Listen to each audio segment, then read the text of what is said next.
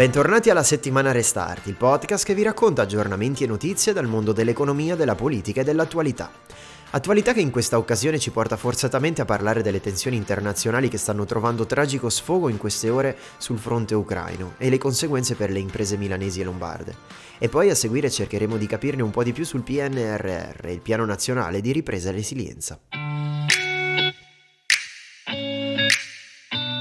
Ma cominciamo appunto con l'attualità, a dire il vero più preoccupante, con la crisi precipitata e poi esplosa in guerra aperta con la Russia che ha di fatto dato il via all'invasione dell'Ucraina. In questa sede, al di là di quello che è il primo costo, naturalmente il più importante, quello in termini eh, umani, di vite umane, di una guerra, naturalmente poi anche il tragico valore simbolico di un conflitto riesploso in, territorio europeo, quale nessuno pensava davvero di poter probabilmente vedere più dopo i fatti, i capitoli tragici del Novecento.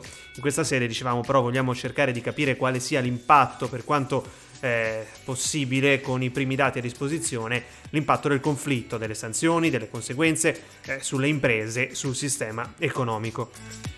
E allora possiamo farlo guardando i numeri per farci un'idea del valore economico degli scambi della Lombardia e di Milano con i paesi coinvolti. Le prime stime sono state elaborate dall'ufficio studi di Confcommercio Milano. Una relazione strettissima che interessa ampi comparti economici e ha conseguenze sul commercio, sul turismo e sul terziario in generale. Con noi c'è Marco Barbieri, segretario generale di Confcommercio Milano, per una prima stima delle conseguenze dei fatti di queste ore. Stiamo vivendo con molta apprensione soprattutto sotto l'aspetto umanitario, la crisi in Ucraina e oltre a dei risvolti umanitari estremamente importanti ci sono anche dei risvolti economici. Gli scambi commerciali tra il nostro paese, in particolar modo tra Milano e la Lombardia, tra, con la Russia e l'Ucraina, sono molto importanti. Da una prima analisi il nostro ufficio studi ci indica che gli scambi commerciali tra la Lombardia e la Russia si aggirano intorno ai 3 miliardi di euro all'anno, mentre gli scambi commerciali tra la Lombardia e l'Ucraina siamo a 820 milioni di euro all'anno. Se andiamo invece nel comune capoluogo, Milano-Russia ha degli scambi commerciali di 1, milione, 1 miliardo e mezzo di euro all'anno, mentre tra Milano e Ucraina di 450 milioni di euro all'anno. Questi di conseguenza evidenziano la forte corrispondenza economico-commerciale tra, tra il nostro paese e la zona in questo momento afflitta dalla guerra. Numeri importanti e che, come dicevamo poco fa, pesano e non poco sul turismo. Da sempre i russi infatti vengono individuati come turisti cosiddetti big spender, che creano un indotto fondamentale per la città. Nella presenza della nostra città di Milano abbiamo nel periodo pre-pandemico avuto 185 mila eh, turisti russi che sono arrivati nella nostra città e ogni turista russo ha avuto una capacità di spesa di circa 2.000 euro come scontrino medio. Di conseguenza anche le presenze turistiche ed economiche nella nostra città sono estremamente importanti. E torneremo verosimilmente a parlare di questo tema con le ricadute sul sistema economico, ma ora occupiamoci di eh, PNRR, del Piano Nazionale di Ripresa e Resilienza. Dall'attualità stretta a un tema che di attualità lo sarà almeno sino al 2026, ma anche oltre, eh, considerato che le ricadute eh, previste vanno ben oltre la scadenza del piano propriamente detto. Dunque, Piano Nazionale di Ripresa e Resilienza. Prima di tutto diamo conto dell'appello per un diretto coinvolgimento delle realtà locali e del mondo imprenditoriale eh, l'appello del presidente di Confcommercio Carlo Sangalli intervenuto a Orizzonte 2026, riforme, risorse ed opportunità per il rilancio del terziario, il primo di una serie di appuntamenti di approfondimento dedicati al PNRR organizzati da Confcommercio Lombardia. Sentiamo Sangalli.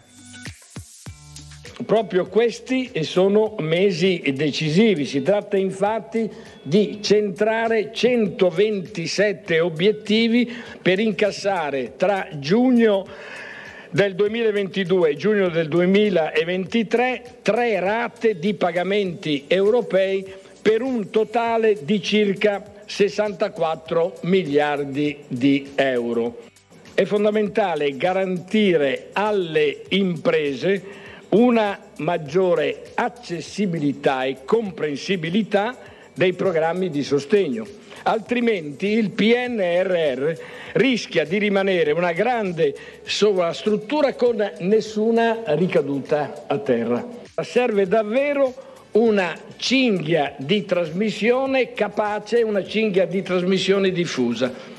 A livello territoriale il contributo delle nostre Confcommercio e delle associazioni di categoria è quindi fondamentale per accompagnare i progetti infrastrutturali e di rigenerazione.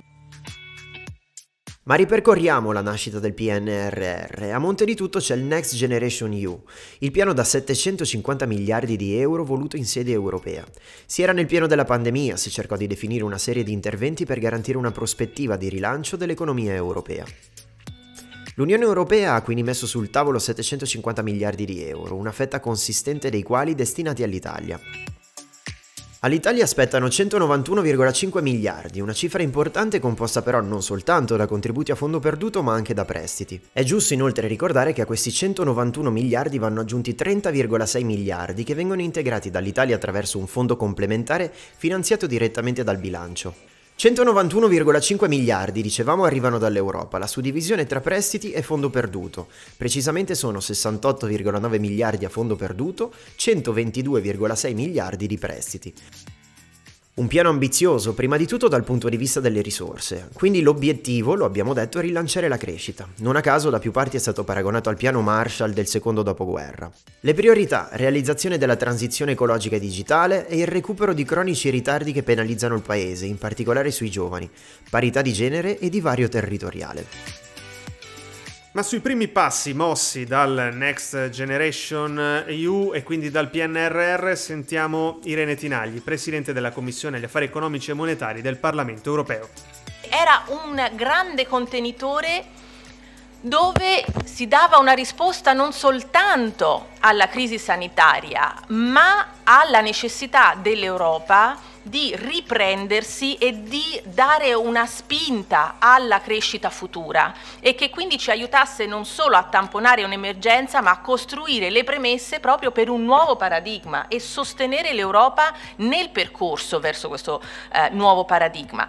Eh, è da lì che eh, poi nascono tutti gli altri elementi, quindi una volta che è stato negoziato questo fondo di 750 miliardi, però poi c'è stato da negoziare i regolamenti con cui andare ad allocare questi soldi, che non sono dettagli insignificanti.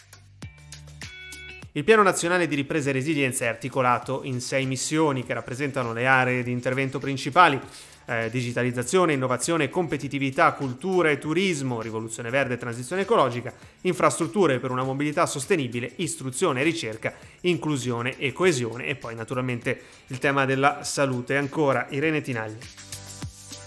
È vero, c'era il cambio di paradigma, c'era la grande solidarietà, però eh, primo, la prima proposta di questo regolamento era molto diversa da quella che abbiamo oggi. Per esempio eh, la, la, l'erogazione e l'allocazione di questi fondi era legata praticamente in maniera quasi esclusiva solo alle riforme strutturali e ai eh, due vincoli della, ehm, diciamo, della, transizione verde e della digitalizzazione.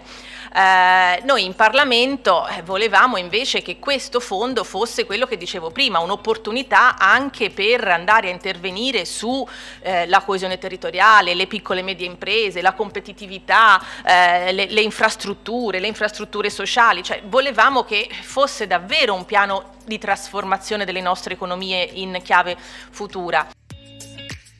Ma per capire quale sia il livello di informazione e anche di consapevolezza degli imprenditori su temi, strutture obiettivi del PNRR, sempre nel corso dello stesso evento, quindi Orizzonte 2026, sono stati presentati i, risultati eh, di una rilevazione operata da Confcommercio Lombardia su un campione di 300 imprese eh, del terziario regionale. Bene, cosa si aspettano gli imprenditori? Tra le attese circa le riforme necessarie per l'attuazione del PNRR, eh, quella fiscale e la semplificazione burocratica sono giudicate prioritarie da oltre il 70% delle imprese eh, di commercio, turismo, servizi e trasporti, mentre l'ascito maggiore del PNRR saranno importanti passi avanti sul potenziamento delle infrastrutture fisiche e tecnologiche e sulla sostenibilità ambientale. E si chiude qui questa puntata della settimana Restart. Vi ricordiamo che potete riascoltare questo e tutti gli altri episodi su tutte le piattaforme: Spotify, Apple Podcast, Google Podcast e Amazon Music. Da Mattia Dognini e Federico Giusti, appuntamento alla prossima puntata della settimana Restart.